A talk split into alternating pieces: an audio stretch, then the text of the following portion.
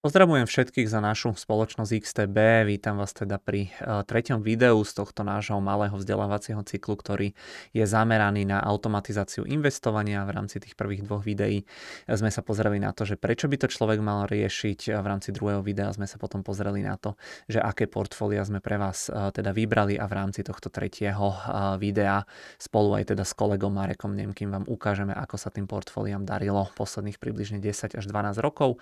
Ešte ale teda pred predtým, ako prejdem k samotnému videu, tak e, dávam opäť do pozornosti možnosť odberu nášho YouTube kanálu. Poďme ale už teda na samotné video.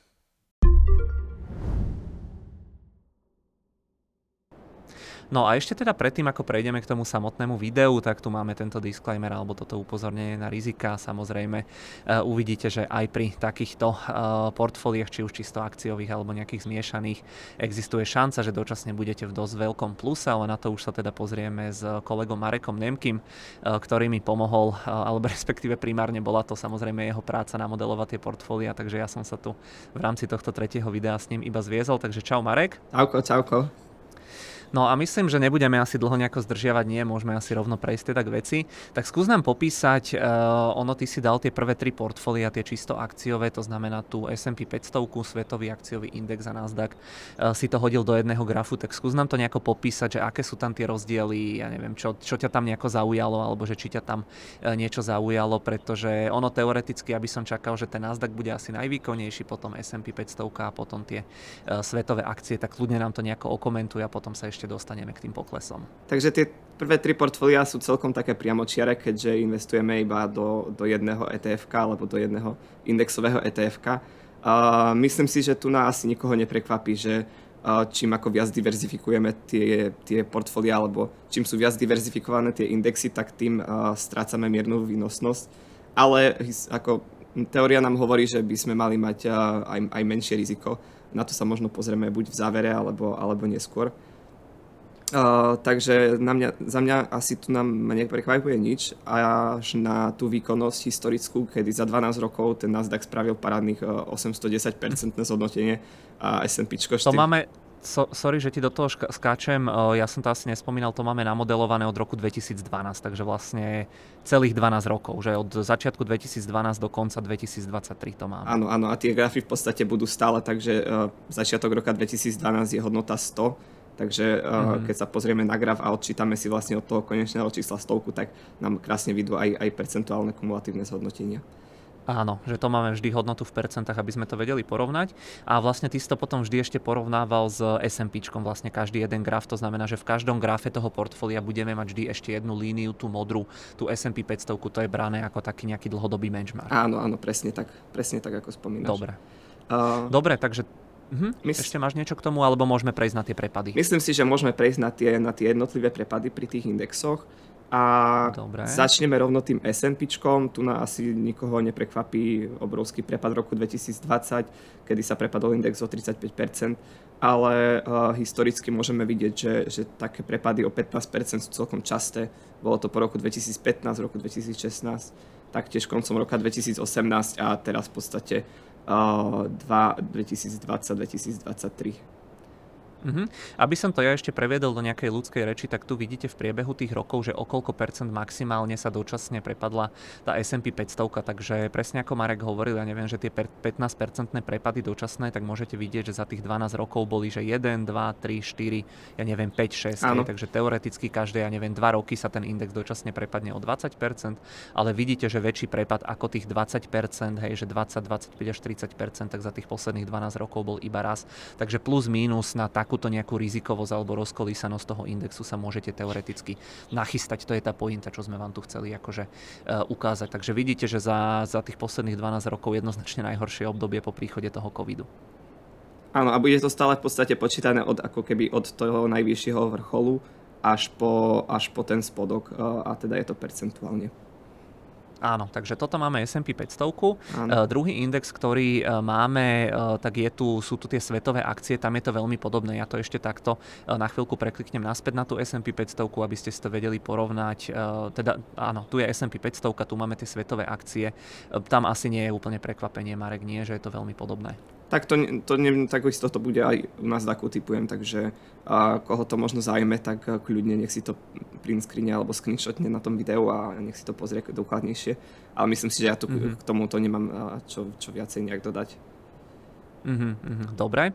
No a tretí tu máme teda ten Nasdaq. Tam, čo mňa zaujalo, je teda to, že ten výkyv napríklad v tom roku 2020 bol relatívne podobný uh, ako pri tých predchádzajúcich indexoch, ale že ten Nasdaq mal relatívne veľké výkyvy aj v tom roku 2022, 2023 alebo možno aj v tom roku 2016. Takže za mňa, ja by som možno povedal, že ten Nasdaq by sme mali čítať asi tak, že, že tie prepady sú tam častejšie ako v prípade tej S&P 500? Je to tak, tie prepady sú, sú častejšie aj napriek tomu, že, že nie sú vyššie, keďže S&P sa prepadlo takmer až o 35% počas toho covidu, ale vidíme tam kvázi ako keby vyššiu volatilitu a vyššiu rizikovosť v tom, že um, tie čiary dolu, ak, ak by som to povedal laicky, sú, ako idú častejšie a že na tých píkoch vlastne nie sme, nie sme, s, uh, uh, nie sme tak často ako napríklad pri tom S&P. Takže tá volatilita mm-hmm. je tam mhm. vyššia. Takže vlastne tá vyššia výkonnosť toho Nasdaqu je vykúpená tým, že si musíme zvyknúť alebo sa pripraviť na častejšie prepady. Je Zase tak. keby, že to mám veľmi zjednodušiť. Dobre. To máme teda Nasdaq. Poďme na tie e, portfólia číslo 4 a 5. To sú teda tie portfólia 60 a 40 a potom druhé portfólio je 40-60. Ono tá teória hovorí, že vlastne tie portfólia by mali byť menej rizikovejšie, ale teda aj s menším výnosom ako tá S&P 500. Tuto v podstate vidíme aj na grafe, tak skús nám k tomu niečo povedať, že či to tak teda e, bolo, či to splnilo tú teóriu, že to znížilo aj, eh, aj ten výnos, aj tú rizikovosť? Uh, no keď pozrieme na ten graf, tak vidíme, že v podstate uh, tie prepady tam nie sú až také rozsiahle a potom to uvidíme vlastne aj na tých prepadoch percentuálnych. Uh, my sme vybrali teda S&P a dlhodobé dlhopisy americké štátne a do 10 rokov teda dlhopisy európske, tiež taktiež štátne. A keď, keď to um, môžem tak nejako zhodnotiť, tak Mm, za tú nižšiu volatilitu sme, sme zaplatili takmer polovicu v ziskovosti za tých, za tých 12 rokov.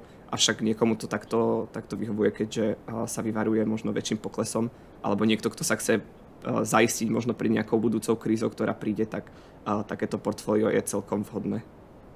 Áno, to je to, čo vlastne Marek teraz hovoril, že S&P samé má výnos 433%, e, to kombinované portfólio má výnos len 210%, ale tu napríklad vidíte e, ten prepad v tom 2020, že bol oveľa menší ako na tom S&P. No aj keď sa pozrieme na to, že okolko to reálne prepadlo, tak to S&P sme Marek mali v tom 2020, ten dočasný prepad bol koľko? Nejakých minus 35, tam to že, bolo, no, spomínam správne. Tam to bolo správne 45%. A tu a tu sme na minus 20, hej, takže vlastne o polovičku menší je ten prepad, takže uh, splnilo to portfólio to, čo sme od toho čakali? Uh, je to tak, ono aj základná tá hypotéza je v podstate tá, že keď uh, príde nejaká recesia alebo, alebo nejaká nečakaná kríza, tak v podstate akciový trh sa prepadne, ale príde centrálna banka, ktorá zniží úrokové sadzby, čím sa zvýši hodnota uh, už teda držaných dlhopisov a tie dlhodobé uh, na to reagujú kvázi pozitívne uh, najviac.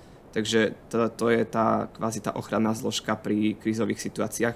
Ale mohli sme to vidieť napríklad v roku 2020, od roku 2022, kedy tomu portfóliu sa až tak výrazne nedarilo, keďže sme tu mali tú kombináciu, um, dajme tomu, že uh, prepadu akcií alebo, alebo z, ten, ten bear market na akciovom trhu a zároveň nám rastli úrokové sadzby, čo, čo nehralo ani, ani dlhopisom. Takže to, to mhm. posledné uh-huh. obdobie taktiež uh, bolo, bolo pre toto portfólio kvázi um, menej, menej výnosné. Áno, to je toto vlastne, čo sa bavíme tie posledné dva roky. E, potom, keď otočíme tie pomery z tých 60 na 40 na 40 na 60, tak e, je tá výkonnosť ešte teda horšia o niečo, ale to je tiež asi, asi očakávané, hej, že takéto niečo sa stane. Áno, jasné, keďže historicky tie dlhopisy nie sú také, tie, nie sú také výkonné ako, ako akciový trh, keďže tam je, um, dajme tomu, že fixný výnos a ktorý, ktorý dostaneme proste za nejakých 5-10 eh, rokov podľa toho, ako si dáme maturitu na tých dlhopisoch. Takže samozrejme tá, tá výnosnosť potom uh, je, je oveľa nižšia ako, ako rizikovejšie aktíva, čím sú akciové, um, ak, čím sú vlastne akciové tituly. Áno, áno, takže čím vlastne viac dlhopisov v portfóliu, tým teda menší e, výnos. A potom aj keď sa pozrieme na tie prepady, tak čo mňa tam zaujalo bolo to, že napríklad v tom roku 2020 e, to, že sme tam mali ešte viac tých dlhopisov, tak v podstate pomohlo ten prepad e, z toho 2020. znížiť na ako keby 15%. Keď sme mali viac dlhopisov, tak ten prepad bol až myslím 20% a čisto akciové portfólio malo prepad až 35%. Ale moc dobre to, toto portfólio nefungovalo medzi tými rokmi 2022-2023, kedy vidíme, že aj teda napriek tomu, že tých dlhopisov sme mali celkom dosť v portfóliu, takže ten prepad bol stále okolo 20%. To je celkom taká historicky zvláštna situácia. Mhm, presne. Väčšinou sa to počíta uh Väčšinou sa počíta korelácia medzi výnosmi na dlhopisoch a výnosmi na akciovom trhu a tá v podstate v súčasnosti bola pozitívna. To znamená, že keď, keď poklesli akciové tituly, tak poklesli aj, poklesla aj cena dlhopisov, čo nie je úplne historicky nejaký bežný efekt. Takže uh, si myslím, že tie posledné dva roky boli skôr niečím výnimočným, ako, ako by to malo byť nejaké pravidlo v tom 2020 v podstate sa dá povedať, že, že padalo všetko, ale keď sa pozrieme aj na tie prepady do minulosti, tak naozaj vidíte, že v tom 2020 po covide prišiel do sveta celkom dosť veľký problém a to portfólio padlo len o nejakých 15% a tie roky predtým ten maximálny e, dočasný pokles tam bol iba nejakých 10%, takže tiež až teda na tú extrémnu situáciu by som povedal, že to celkom splňa to, čo od toho čakáme. E, poďme na tú šestku, to sme zložili e, ako kombináciu svetových akcií a technologických akcií v pomere pol na pol, ak sa nemýlim. Ja som v tom druhom videu vysvetloval, že ono je to za mňa možno portfólio pre nejakého investora, ktorý chce mať pokrytý celý svet, ale zároveň verí ešte o niečo viac tým technológiám, takže malo by to byť o niečo výkonnejšie za mňa ako tá S&P 500. Uh, tak skús možno toto okomentovať, že či to nejako tak sedí, pretože pozerám, že ono od toho roku 2012 do roku 2020 uh, sa to pohybovalo plus minus rovnako ako tá S&P 500. Mhm, presne ako si spomínal, je to, je to pre ľudí, ktorí ktorí veria tým technologickým spoločnostiam, veria taktiež tej Amerike, keďže MSCI World zahrniava častokrát americké spoločnosti až z nejakých, tuším, 60-70%. Takže um, čo sa týka vývoja do toho roku 2020, tak tam možno nie je také prekvapenie, že, že sa to vyvíjalo nejako postupne, keďže um, tie akciové tituly, alebo respektíve ten, uh, ten MSCI World v sebe zachytával taktiež aj tie technologické spoločnosti a všetky, všetky spoločnosti aj, aj mimo technologického sektoru rastli nejako postupne a tá divergencia sa stala až v roku 2020, kedy sme videli skôr náraz na tých, oveľa väčší náraz na tých technologických spoločnostiach, ako, ako bol Amazon, ako bol Google, ako, bol, ako bola Meta, uh, ktoré, ktorý to vlastne ten, ten celý aj uh, technologický Nasdaq ťahali. Takže, takže nám potiahli aj to portfólio a, vygenerovali, dajme tomu, že nadvýnos tých, e, tých až 70% e, v porovnaní teda za tých, e, kumulatívne za tých 12 rokov. Uh-huh.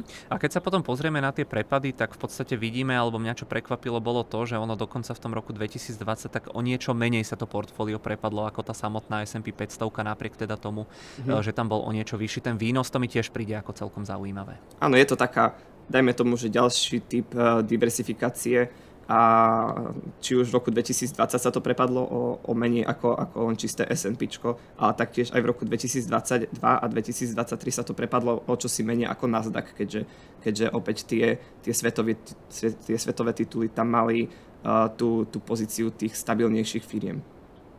Uh-huh, uh-huh. OK, takže je to v podstate niečo medzi S&P 500 a Nasdaqom aj možno z hľadiska rizikovosti, aj, aj z hľadiska toho výnosu. Uh-huh, presne tak.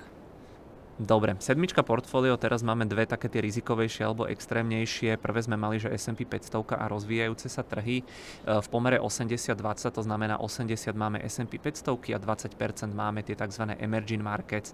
E, tam je proste Čína, India, ja neviem, Tajvan, Južná Korea a podobne. Možno najskôr taká filozofická otázka na teba, že či tým firmám veríš, alebo či celkovo veríš tým emerging markets, či ti to dáva nejaký zmysel zaradiť do toho portfólia e, a zároveň teda môžeš nejako komentovať aj tú výkonnosť alebo tie prípadné prepady? No tak ako základná hypotéza tých emerging markets e, je tá v podstate, že, uh, že tie trhy by mali poskytovať vyššiu výnosnosť pre investorov, keďže ich chcú nejako nalákať. A druhá vec, že majú tam lacnejšiu pracovnú sílu, takže vedia pracovať e, s vyššími, s vyššími maržami. A taktiež HDP im, im rastie rýchlejšie ako, ako západnému rozvinutému svetu. A, takže že tá hypotéza je, dajme tomu, že správna problémom môže byť skôr nejaké politické nastavenie a, tie, tie geopolitické hrozby, ktoré úplne tým akcionárom nemusia stále vyhovovať.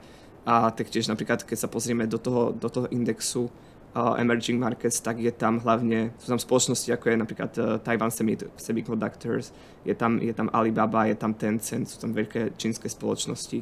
Um, takže určite to nie je pre každého um, ale tá hypotéza, tá základná hypotéza vlastne um, je tá, že, uh, že tie rozvíjajúce sa trhy budú, budú raz rýchlejšie a ten dopyt ich domáci bude taktiež raz rýchlejšie a práve z toho mm. dôvodu by mali, mali uh, poskytovať nejaký nadvýnos oproti, oproti už tým rozvinutým trhom.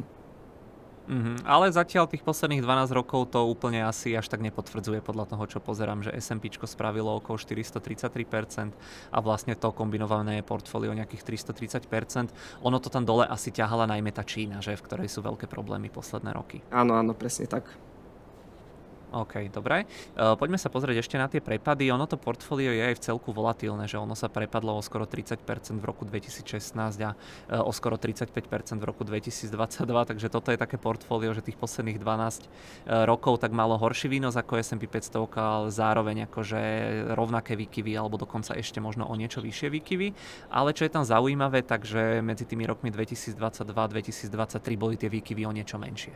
Mm-hmm. A ide vlastne o to zase, že um, my tam máme tie, tie spoločnosti oveľa rizikovejšie a v podstate keď, uh, keď ten, tá politická situácia nie je priaznivá, tak uh, sa prepadne nielen SMP o čosi, ale um, o to viac sa prepadnú, uh, sa prepadnú tie, tie rozvíjajúce sa trhy. Jasné, jasné.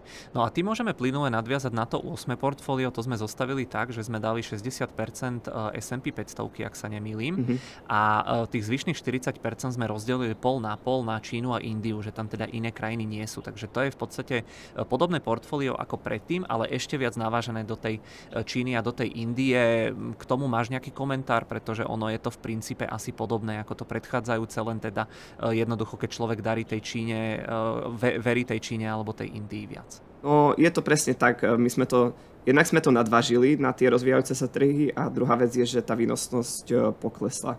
Keďže uh, v posledných rokoch, dajme tomu, že, že tá Čína nie je až taká, taká pozitívna pre tých investorov a tie akciové tituly sa prepadajú, keďže, keďže čínska vláda do, do vládneho sektora, teda do, do súkromného sektora viacej a viacej zasahuje, či už reguláciami alebo, alebo napriamo. Takže um, na jednej strane sme mali tú Čínu a na druhej strane sme mali indic, indické indexy, ktoré, ktoré, parádne, ktoré parádne rastli za, tie, uh, za, za tých 12 rokov. Takže to, to, tá India to nejako nakoniec potiahla. Uh-huh. A čo sa týka potom prepadov alebo tej rizikovosti, tak ten graf mi príde akože veľmi podobný ako ten predchádzajúci, že ako celkom veľké prepady, že v tom mhm. roku 2015-16 aj v tom roku 2020. Takže z hľadiska rizika je to asi podobné ako to 7. portfólio. Je, je to tak. OK, dobre. Tak to sme mali dve také rizikovejšie, no a blížime sa k úplnému záveru, kedy máme dve zase také o niečo konzervatívnejšie portfólia. Uh, devinu sme zvolili ako kombináciu S&P 500 dlhopisov a zlata v pomere 40, 30, 30. Tuta teória hovorí znova, že by to portfólio malo mať oveľa nižšiu výkonnosť, ale uh, zároveň aj oveľa nižšiu rizikovosť. Uh, tak povedz, bolo to tak? No presne, presne tak, ako spomínaš. My už teraz tými portfóli- no, tými, týmto konkrétnym portfóliom už uh, teoreticky zasahujeme do nejakého portfólia, ktoré by malo byť uh, čisto nejako protiinflačné, teda, teda nejaké zaistenie už, uh, už uh, proti inflácii, keďže až 60% portfólia tvoria tie, tie konzervatívne uh, aktíva, ako sú dlhopisy a ako, ako je zlato.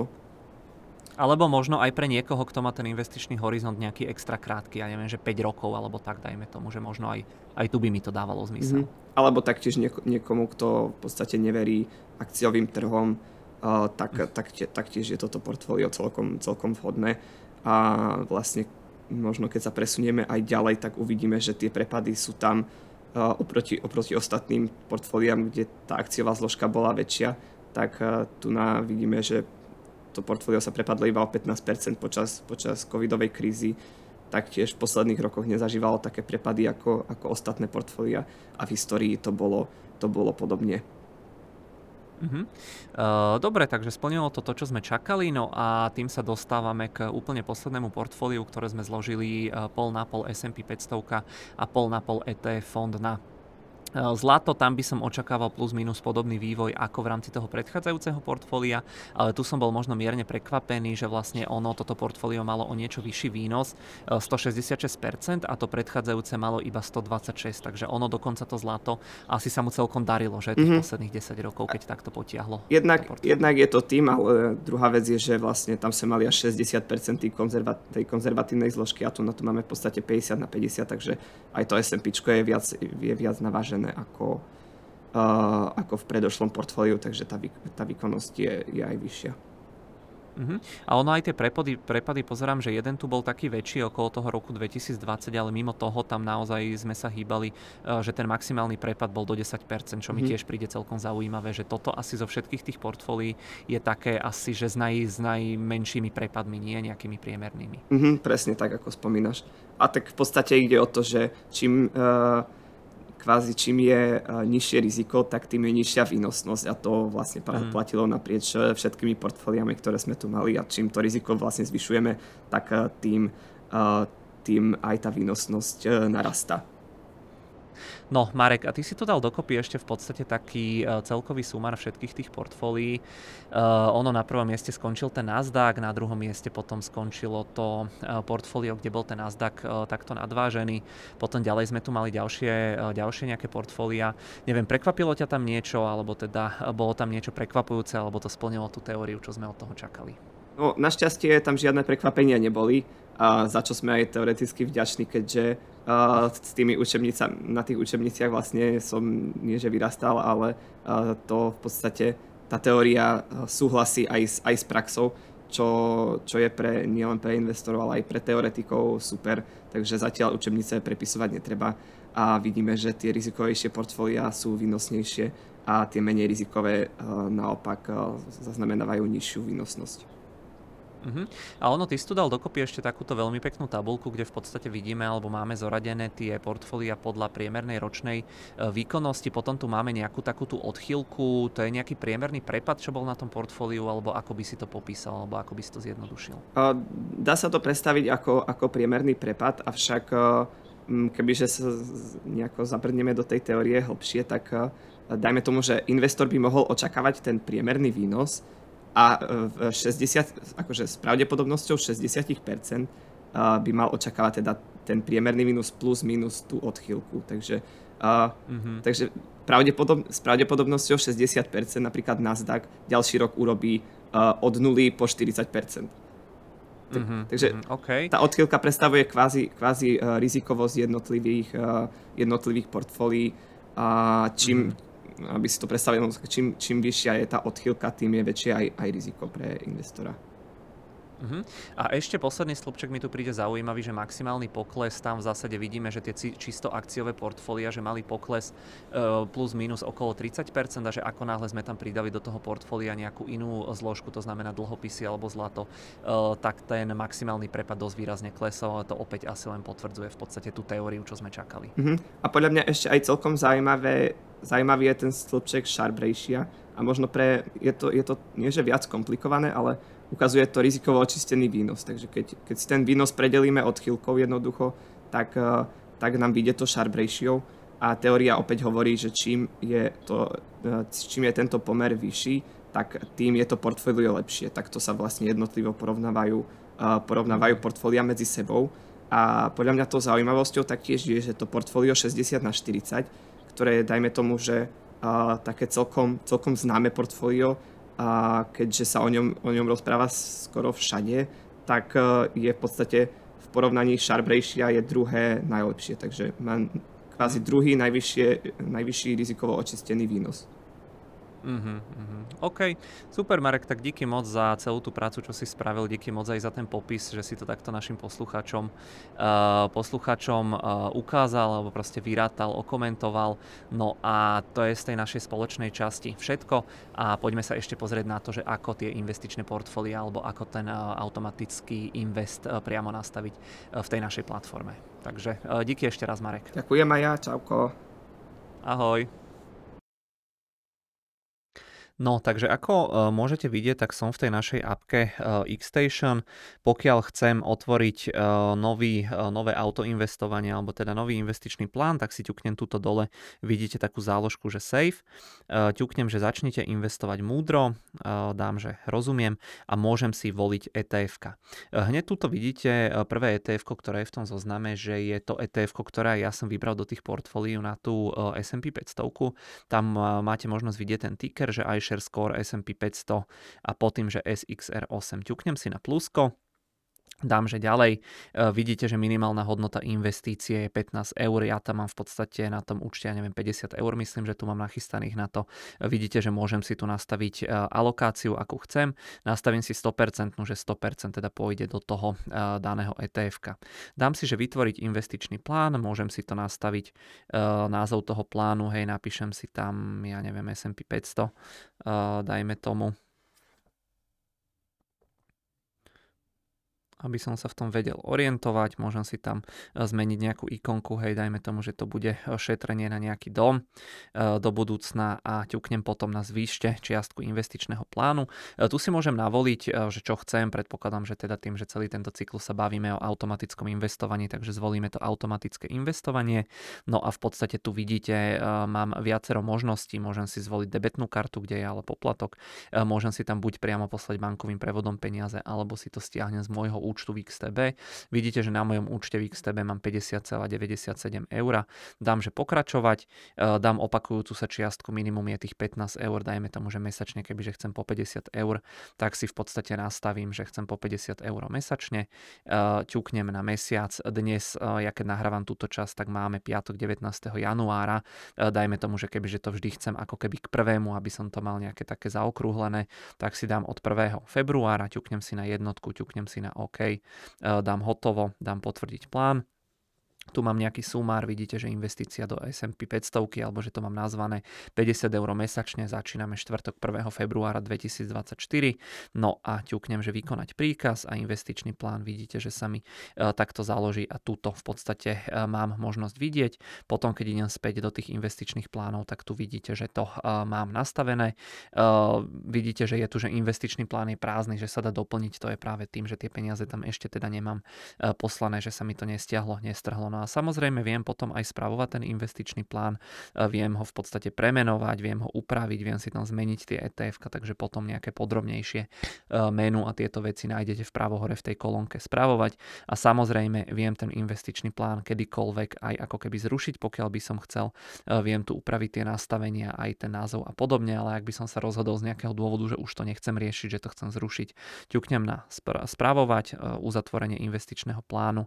Najskôr mi to hodí, že musím zrušiť to automatické investovanie, dám odstránenie automatického investovania, potvrdím to.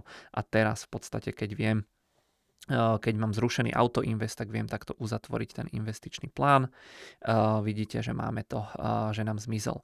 Pokiaľ by som ale chcel nejaké zložitejšie portfólio, ja neviem, čo som hovoril, 4 a 5 portfólia, tie, tie akciovo-dlhopisové, tak viem to robiť tak, že v podstate viem si tu navoliť etf jednak aj cez toto vyhľadávanie, cez tú lupu vpravo hore. Môžem si tam navoliť napríklad to SXR8, ktoré som spomínal. Takto si na to ťuknem tu vidíte, že SXR8 ťuknem na plusko. Uh, druhé ETF, ktoré som hovoril pri tých dlhopisových portfóliách je mtd.fr, ak sa nemýlim. Uh, áno, dám opäť plusko. A tretie ETF, ktoré mám je uh, dtla.uk, dtl a.uk. E, opäť ťuknem na e, plusko. No a môžete vidieť, že mám tu, že som vybral 3 etf a tu si viem navoliť tie váhy. E, vidíte, že tu S&P 500 ja som v tom mojom portfóliu mal, alebo viem si na to takto ťuknúť, aby som to nemusel pluskom, minuskom dávať a tieto zvyšné dve portfólia máme po 20, si nastavím a aj tu si nastavím 20. Ako náhle by ste tam dali viac, tak tá platforma vás e, upozorní, vidíte, že ja tu mám pomery 60, 20, 20, kebyže tu dám 21, tak vidíte, že mám tu 101% alokácie, že to nesedí, takže znížim to na 60, 20, 20, ako som hovoril.